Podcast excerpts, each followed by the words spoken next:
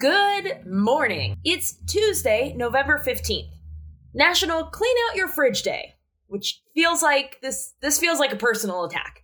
Yeah, let me let me get right on top of cleaning out a fridge that's half a lemon and some almond milk that is either already bad or fine for another 3 months. Yeah, that's that's top of my list here, pal. And now the news.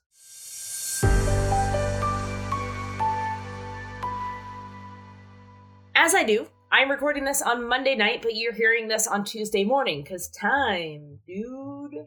But here's where things stand as far as the midterms go as of Monday night. Katie Hobbs has won her gubernatorial race in Arizona, beating big time Trumper and soft lens lover Kari Lake. Kari Lake is so extreme that she said Ron DeSantis was to blame for the slow rolling of Arizona's vote counts. Like, blaming the Democrats wasn't far enough. She went so far as to blame Ron DeSantis, Ronnie Sands, who, again, I cannot stress this enough. I once saw a video of him wearing a KN95 mask sideways. Not upside down, sideways. Anyway, I think it's good. She won't have the keys to any offices in any official buildings. I think that's the right move for Arizona. Also, here's what's wild. We still do not know tonight who will officially take control of the House. I mean, yeah, it'll probably be the Republicans, but like barely.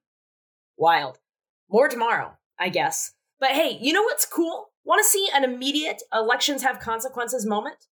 This week, Senate Democrats will put the Respect for Marriage Act up for a vote, codifying same sex marriage rights into law. And that is fantastic news.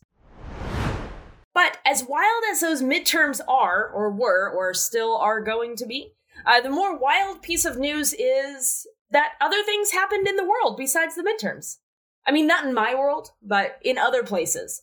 My world's just been midterms and memorizing every single track on Midnights, the 3 a.m. version. Oh, and watching Twitter burn to the ground. That's been fun. When I last reported on Twitter, Elon Musk brought a sink into the Twitter offices and then said he was in charge after buying Twitter on, and I truly believe this, accident.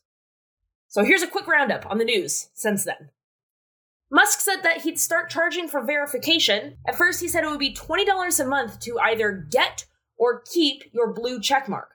But Stephen King said that was too much money, so Musk dropped the price to $8, which meant anyone could, for $8, create the best prop joke ever by pretending to be a big brand, including Tesla, and making outrageous comments.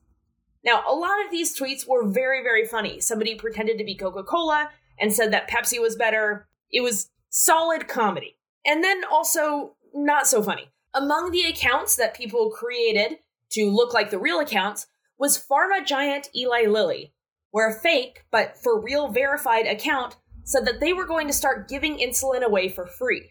Eli Lilly, the actual company, their stock plummeted and they pulled all ads off Twitter. So they lost money and so did Twitter, like millions of dollars.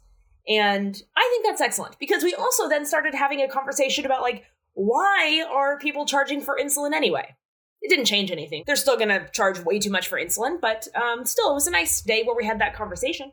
Twitter Blue, which is what that $8 subscription was called, was suspended over the weekend. Also, Elon fired 3,700 employees and was immediately hit with a class action lawsuit for not giving enough notice. Last week, Musk said that bankruptcy wasn't out of the question, which, let me tell you, um, it was before you brought your dumb sink in there, Elon. Also, the company may be at risk for billions of dollars in fines from the FTC due in part to a 2011 deal that gives FTC the authority over its data security practices. A company lawyer warned employees via Slack that engineers could bear the personal, professional, and legal risk of whatever Elon is doing over there. Oh, and last week, Elon sold almost $4 billion in Tesla stock to keep Twitter afloat. Can you believe it? I wouldn't even pay $8 for a blue verification mark. And this guy's like, let me just sell more Tesla stock. Man, I, I'll, I've said it before and I'll say it again. It cannot be that hard to invent an electric car. It just can't be. Look at him. It cannot be. Don't worry though. Elon is sleeping in his office until the problems that he caused are fixed. So. I've got a pair of stories here that are not related, um, beyond the fact that they are tragic. On Sunday night, three football players were killed and two more people were injured, with one in critical condition after a shooting at the University of Virginia. The suspected shooter is in custody. The shooting occurred around 10:30 at night on Sunday on a charter bus full of students returning from a field trip to see a play. This preventable tragedy has a name. Mass shooting, which I point out because lifetime NRA member and governor of Virginia, Glenn Youngkin, tweeted that anyone who has questions about the quote event can call a hotline that was set up. He called it an event. If he can't even name it, how can we possibly expect him to try and prevent the next one? Also on Sunday night, four students were found dead in a house near the University of Idaho. Police are investigating the deaths as homicides, but no other details have been made available. On Monday, about 48,000 teaching assistants, postdocs, researchers, and graders at the University of California system went on strike. They are seeking a minimum salary of $54,000 as well as increased childcare benefits. They are also accusing the university of not bargaining in good faith with their union. Their union, by the way, is the United Auto Workers. That last part's neither here nor there, just um interesting is all. And finally, let's end with a little bit of Trump crime update time. A nightcap, if you will, morning cap. Just news, I guess. You could just call it news. As expected, Trump filed a lawsuit on Friday to, legally speaking, say, oh, hey, um, no, no thanks, to talking to the January 6th committee. You know, like an innocent person does. Between this and the election, that dude is having a rough week. And you know what? We love to see it. And that's it. That's the news. You know who I'm proud of? All those people who restock their fridges with clear plastic containers. And they look so fancy. Like they know that eggs come in cardboard containers. They know that. Doesn't matter. They're taking them out of that container and putting them in a plastic container.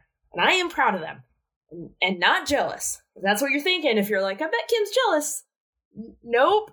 I definitely would not want one of those egg containers for Christmas.